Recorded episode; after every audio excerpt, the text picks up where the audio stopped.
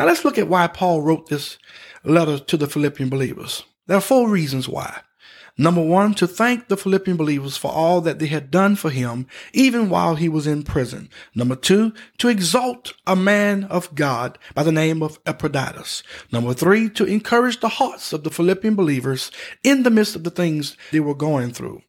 And number four, to appeal for unity between two certain sisters in the church at Philippi, which we will see as we go through this awesome book.